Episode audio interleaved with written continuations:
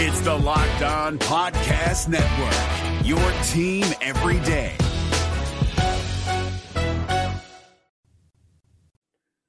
Coming up on Locked On Dodgers. I don't know the truth about everything that happened with Trevor Bauer, but I do know some things that absolutely aren't true, and yet a lot of people are saying them. I'm going to talk about some of the most common inaccurate talking points about the Trevor Bauer situation. I'm also going to talk about a rumor that the Dodgers might be in on Pablo Lopez of the Marlins.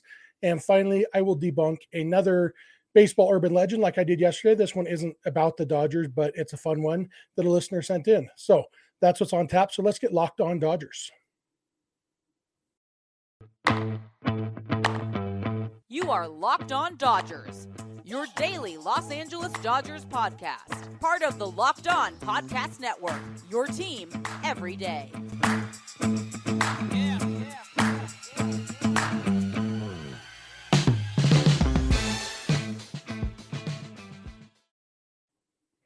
Hey, Dodger fans, this is Locked On Dodgers, part of the Locked On Podcast Network, your team every day. Thank you for making Locked On Dodgers your first listen every weekday morning. Remember, this show is free and available on all podcast platforms and on YouTube simply by searching for Locked On Dodgers. Or even better, go ahead and subscribe wherever you're watching or listening right now, and then you will never miss a day because you know we're not going to. If this is your first time with us, I am Jeff Snider. My normal co host is Vince Samperio, although it's just me today. Vince and I are both lifelong Dodger fans, just like you are. We've also both spent time covering the Dodgers in the press box and the locker room, so we're not quite insiders, but we bring you the smart fans perspective on our boys in blue every weekday morning. And that's the plan for today. Uh, a lot on tap to get to. Going to talk in the second segment about a rumor that the Dodgers might be interested in Pablo Lopez of the Marlins. And then in the third segment, I will talk about a baseball urban legend involving Jose Canseco. Uh, but first, I want to talk a little bit about Trevor Bauer. No, I don't. I, I, I never want to talk about Trevor Bauer. I, I don't like this situation. I think it's annoying, um, but it is big news right now. And I think that there's some things that, like, I don't have an axe to grind with Trevor Bauer. I, I have nothing. Like, I was excited when the Dodgers signed him. I understood the concerns that people had because of his online persona, but I thought those concerns were mostly kind of overblown. Like, uh, even this specific, you know, the the bullying online. Yeah, I, I think Trevor Bauer is immature uh, and isn't a super likable guy online. But uh, I, I think I, I thought then and still believe that a lot of the things were wrong. There was an article, uh, Deadspin, I think, uh, wrote Trevor Bauer has tweeted at this uh, college female uh, 47 times in the last 24 hours or something. Um, and then you look at it, and it was actually she had tweeted at him and and there was like several people involved in the thread and so he was responding to the thread. And on twitter when you respond to a thread it goes to everybody on the thread. And so yeah he had sent 47 tweets or whatever that went to her because she was in the conversation and he was having an online conversation. It wasn't a extremely mature conversation or anything like that but it wasn't the online bullying that it was portrayed to be. Uh, and, and you know it, it was not to say it was right or good, uh, but for me, I uh, I don't I, I have this thing about the truth. I am a big fan of facts and the truth, and along with that goes one of my big pet peeves is people presenting thing as things as fact that either are false or have at least not been proven, and presenting falsehoods as truth. It, it drives me crazy, and there's a lot of that going on with Trevor Bauer right now uh, among his supporters, mostly. Uh, at least that's what I've seen. And, and, you know, I'm sure there's things that that his accusers are saying that aren't proven to be true that they're saying as truth. And uh, but the ones that I'm seeing a lot of, and and not just like I'm seeing a lot from strangers, but also from people I know and like and respect. Uh, I, I'm seeing these talking points, and so I just want to address a couple of those uh, and, and it, the reason that came up in my mind, uh, David Cone, former pitcher David Cone, on his podcast, Toeing the Slab, he talked about the PR nightmare that is for the Dodgers. And uh, somebody commented on that. Um, and, and, it's a per- it was on Instagram, and, and this person commented, and it was. I'll just read the comment. This person says, keyword you said it was alleged everything was dropped so at this point how are you going to call it a pr nightmare especially for the dodgers who already have Julio Urias on the roster who was found guilty and served 20 games. Hypocritical. Okay, that is a perfect example of stating something as fact that is clearly incorrect. Like, okay, the comparison to Julio. Julio, uh, legally speaking, is in basically the same exact situation as Trevor Bauer. He was, you know, investigated by the police, no charges were filed, and he was suspended by Major League Baseball. The two key differences are A, Julio was suspended for 20 games, Bauer was suspended for 194 games, and B, everyone involved in the Julio situation, including the alleged victim, agrees that there that no crime took place. That's not the case in Bauer's case. That doesn't mean a crime did take place. I'm just saying in Julio's, everyone agrees there was no crime. In Bauer's case, there is one party that is still in actually three parties, uh, but one party in the the California case insisting that a crime took place. That's a key difference. And so I don't know what this Instagram idiot thinks that Julio was found guilty of uh, because there were no charges filed, just like with Bauer. And, you know there was an agreement that that they would drop the charges in exchange for him not getting into trouble for a year and you know go into anger management or something. It was you know th- there is no found guilty. So that that got me thinking about this. And, and there's been a couple other talking points I've seen a lot of. I've seen a lot of people saying Trevor Bauer was proven innocent in court, in a court of law. He wasn't. Uh, for one thing, no one has, in the history of the United States legal system, no one has ever been proven innocent in a legal, in a criminal court. Uh, nobody gets proven innocent. Either you get proven guilty or you get found not guilty. No jury has ever said, we find the, the defendant innocent. We find them not guilty, meaning he hasn't been proven to be guilty. And the, the thing that I assume these people are talking about the restraining order case where the uh, Bauer's alleged victim uh, sued for a filed for a restraining order, and the judge denied that, saying that there was no ongoing threat. That was not a criminal court. That was a restraining order hearing. And so while Bauer won that hearing, and Bauer and his representatives claim that that means that he's been cleared of all wrongdoing, he has not. Uh, the fact that the district attorney opted not to file charges doesn't prove Bauer innocent. It says that the district attorney didn't think there was enough evidence to convict him in a criminal court, where the burden of proof is beyond a reasonable doubt. District attorneys are elected officials who care about their success rate in court.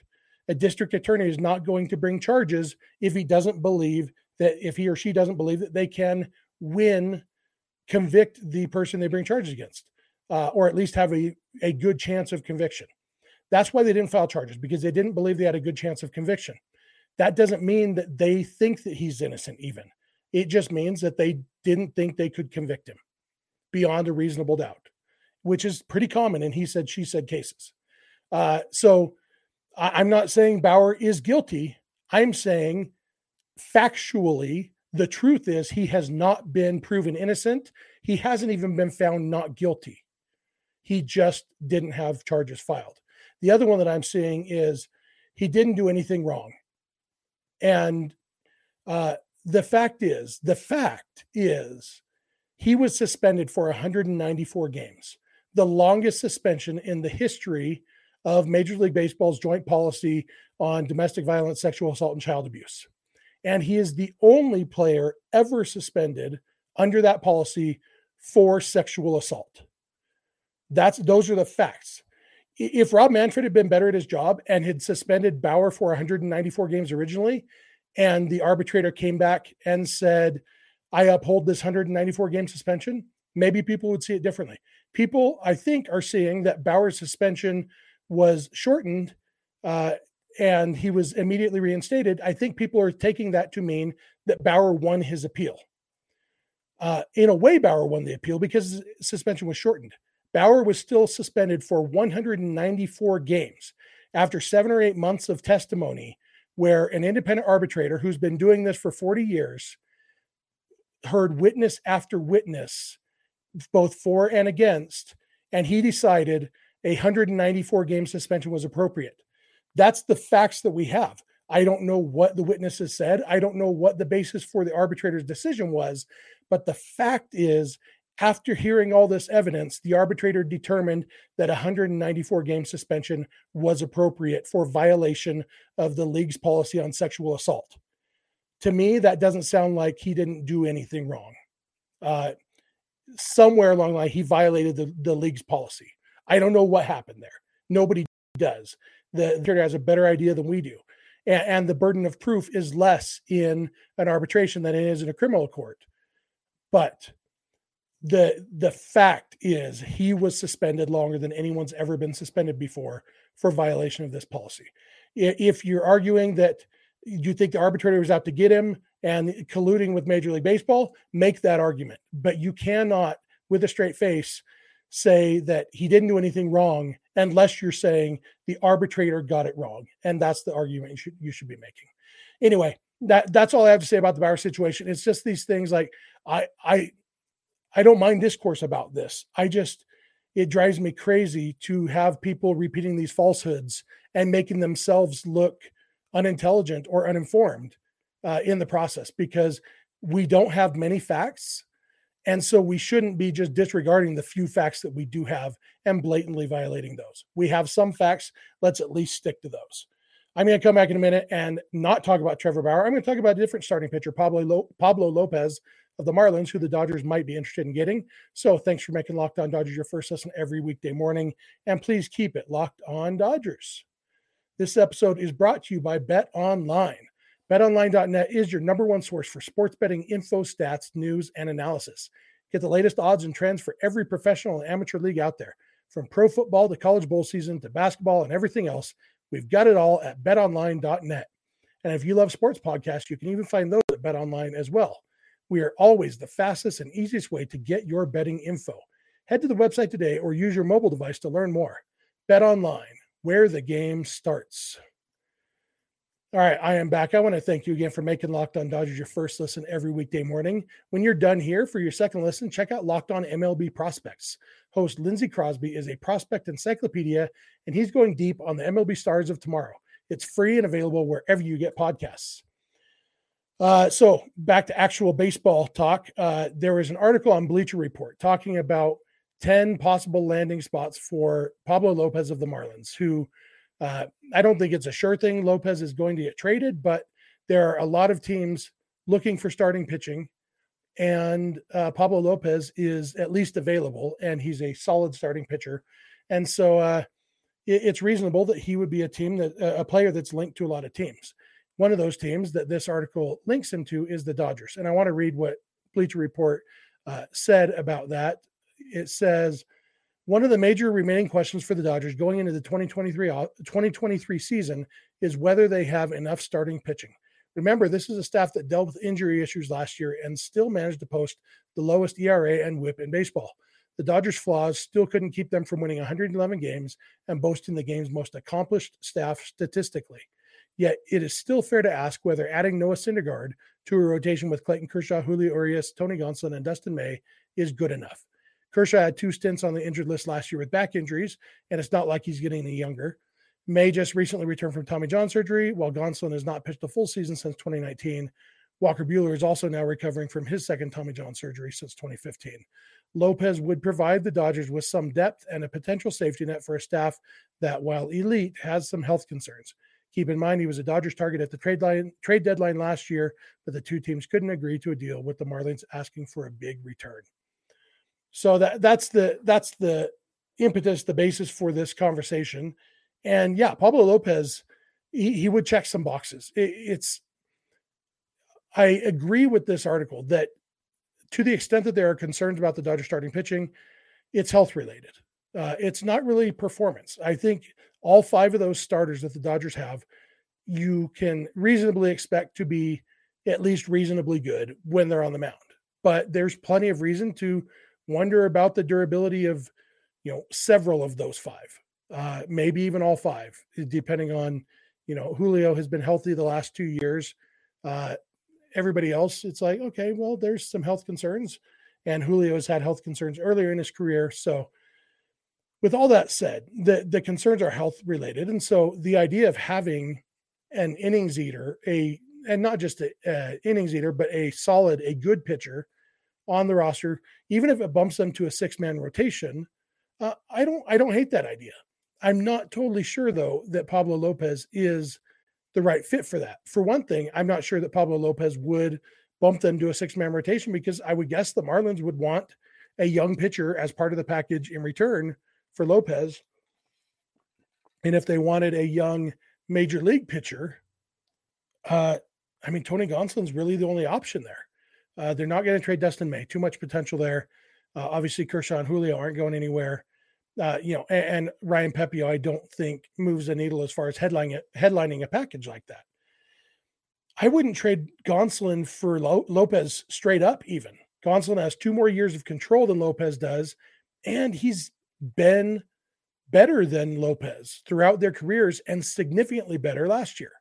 And yeah, Lopez, he made 32 starts. He threw 100 and, uh, 190 innings, something like that, 180 innings uh, last year. Both of those would have led the Dodgers. 32 starts, 180 innings pitched. Both would have led the Dodgers. But he had a 375 ERA. He was he was good, but he wasn't great. And that's the only time in his career he's made more than 21 starts and thrown more than 111.1 innings. He is, uh, other than 2022, he has those same exact concerns that we're talking about with the Dodger rotation. He hasn't proven to be a workhorse. He was a workhorse in 2022, uh, but I'd, I'd, want more than one year of track record. And, and so where I come down on Lopez is I would like to have Pablo Lopez. I think he's good. I think he, he could get better with the Dodgers. I think he has good stuff, and I think the Dodgers pitching uh, pitching coaches and everything could help him become an even better pitcher. I think he would be a very good pickup for the right price. The problem is that's our uh, Bleacher Report's writing an article about 10, 10 possible landing spots for Pablo Lopez. There's going to be a lot of demand for Pablo Lopez, and so when I say I'd like to have Lopez for a reasonable price, it's hard to picture the Marlins settling for a reasonable price when they have 10 potential landing spots for him. Some team is going to want him more than the Dodgers do. And, you know, if they could work the trade and have it be just for prospects and, you know, none of the top four prospects who I said yesterday I consider untouchable in most realistic trades, yeah, maybe, maybe you know, if Pepiot could headline a, a deal for Lopez, Pepiot, and one or two, uh, you know, lower prospects, great. I don't think that deal's going to get it done from the Marlins side because there's going to be more demand. Somebody's going to offer more than that. And I don't think it would make sense for the Dodgers to include Tony Gonsolin. Uh, and I definitely don't think it would make sense to include one of their top four prospects. And so it seems like they're not going to get it done because he doesn't move the needle enough. If Sandy Alcantara, if the Marlins want to trade that guy, yeah, we'll give up some stuff for Sandy Alcantara. Uh, but for Pablo Lopez, he, he's not the pitcher that Sandy Alcantara is, and he is not worth uh, giving up a huge package for, basically, especially because they don't actually need him. The Dodgers have five starting pitchers right now who are very good or at least potentially very good. Noah Syndergaard, I don't know what we're going to get from him, but you know, worst case scenario, he's a he's a decent fifth starter as long as he's healthy. Uh, you know, health, assuming all five guys are healthy, it's going to be a very good rotation. And then they have five guys waiting in the wings. They have guys who've pitched in the majors and Pepiot and Michael Grove and Andre Jackson. And then they have Bobby Miller and Gavin Stone, who haven't made the majors yet, aren't on the 40 man roster yet, but both have pitched in AAA are pretty much ready for the big leagues at least at some point this season. And so uh, they don't necessarily need another starting pitcher because even if one or even two or three guys go down with injury, they have guys who can fill in. And at the trade deadline, trade deadline, they can address those needs uh, if those needs arise. Uh, but that's my thoughts on Pablo Lopez. I'd love to have the eye for the right price. I don't think it's going to happen. So that that's uh, all I have to say about that. I'm going to come back in a minute. Uh, one more segment. I'm going to. Ye- yesterday, I talked about the urban legend about Chase Utley uh, telling a pitcher to hit him on purpose to teach one of his young teammates a lesson, and I talked about how that never actually happened. Well, a listener asked me about a story involving Jose Canseco. In fact, a story told by Jose Canseco himself. So I did some digging and have some fun uh, results to share about that. So thank you again for making Locked On Dodgers your first listen every weekday morning, and please keep it Locked On Dodgers. I am back. I want to thank you again for making Locked On Dodgers your first listen. If you're watching on YouTube, I'd love to hear your thoughts, your comments down below. Uh, if you're commenting about Trevor Bauer, I hope that you uh, at least listen to the words I said. Uh, that seems to be one of the common uh, common denominators among this Bauer discourse is people talking past each other instead of addressing things that were actually said. So, uh, if you disagree with something I actually said, I'd love to hear it. If you agree with something I said, I'd love to hear it. If you disagree with something you heard but I didn't actually say, I'm not as inter- interested in hearing that. But hey, it's free country. Comment if you want. If you're listening as a podcast, love to hear from you on social media or email or whatever. I'll give you all the contact info in a minute at the end. So uh, we had a listener. Uh, it was Frankie G, who commented on YouTube actually on yesterday's episode. And he said, Hey, Jeff, in the book Juiced by Jose Canseco, he talks about hitting a home run so hard and low that it looked like a line drive to the outfield. It was so low to, that the shortstop jumped to attempt to catch it. Do you think you can find the game and inning that this happened? I do it, but I have to head out to work right now. The game was in Anaheim Stadium, so I'm guessing he was playing against the Angels. Uh, and you know, th- there was an I, I haven't read Canseco's book, uh, but I I do have access to it, and so I found the passage in question, and uh, there were enough details here that I was able to find the home run he's talking about. Um, he he talks about how he used to swing just he was a crazy swinger, swinging balls in the dirt, swinging hard at everything coming at him. And he said, but that was part of what got people excited about watching me.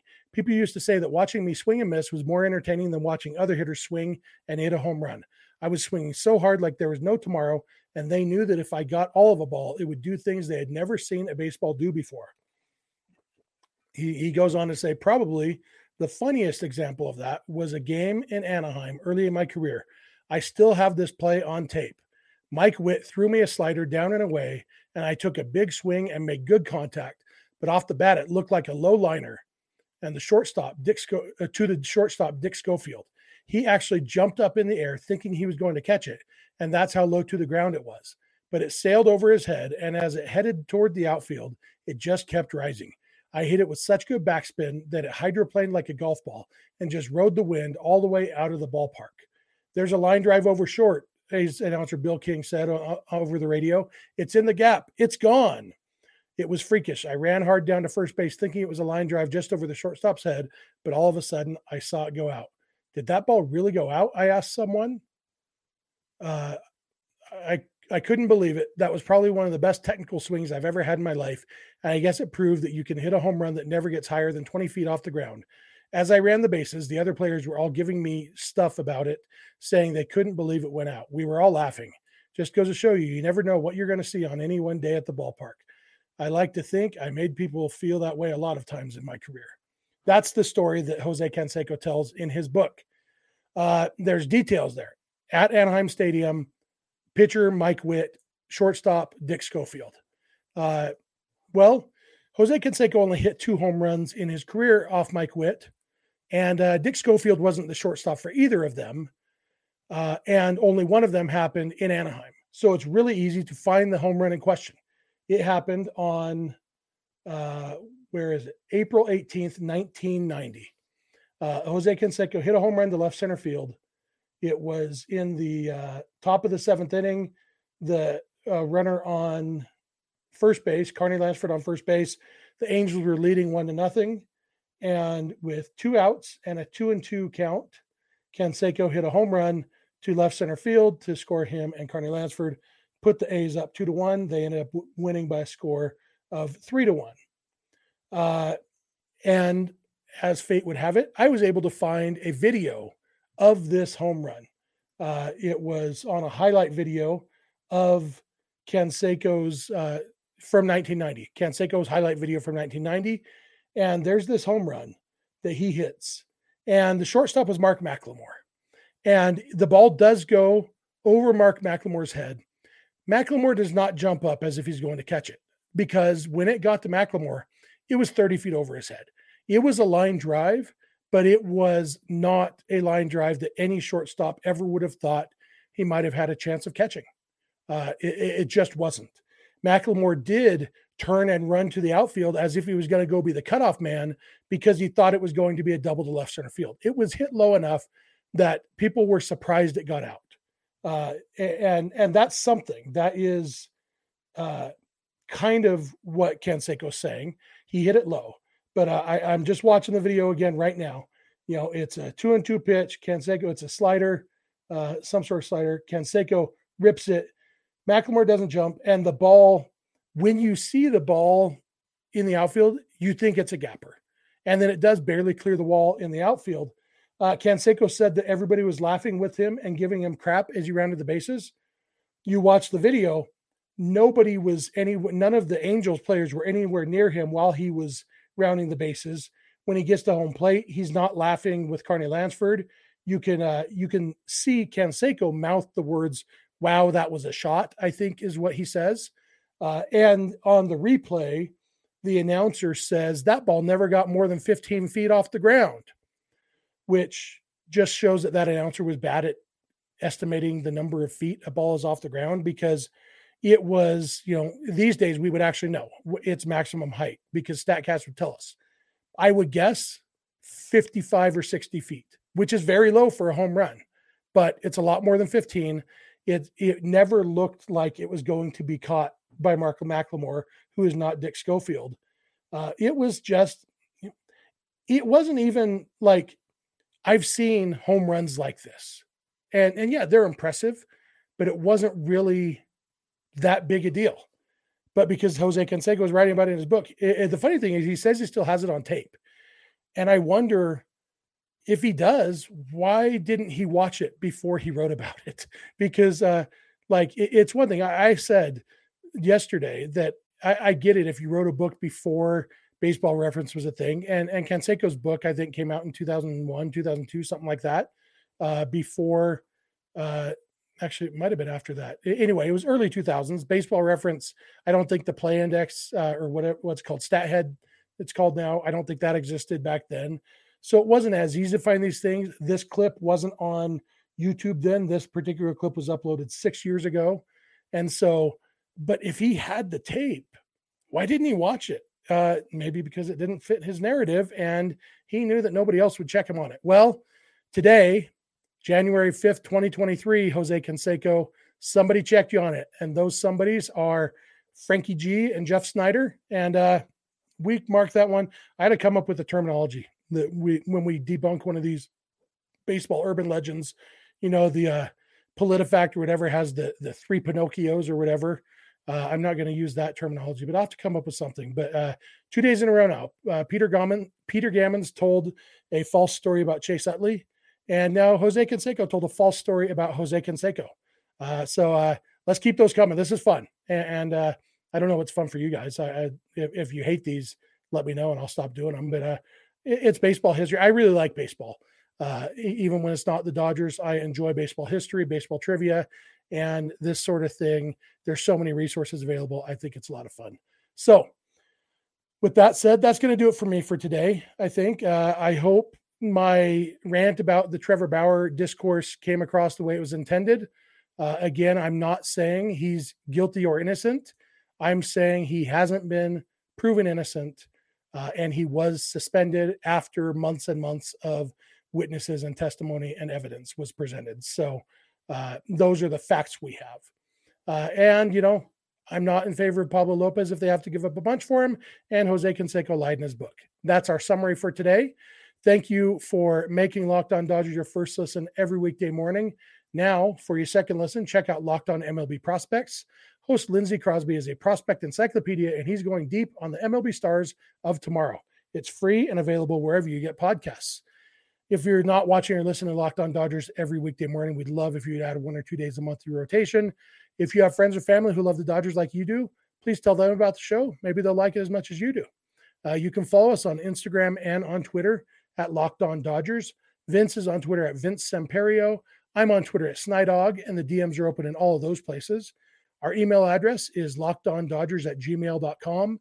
And our phone number for voicemails or text messages is 323 863 LOCK 5625. We are here every weekday morning, and we hope you'll be here with us. When you get in your car or sit on your couch, tell your smart device to play podcast Locked On Dodgers. And remember, you don't have to agree, you just have to listen. We'll talk to you tomorrow. Hey, Prime members, you can listen to this Locked On podcast ad free on Amazon Music. Download the Amazon Music app today.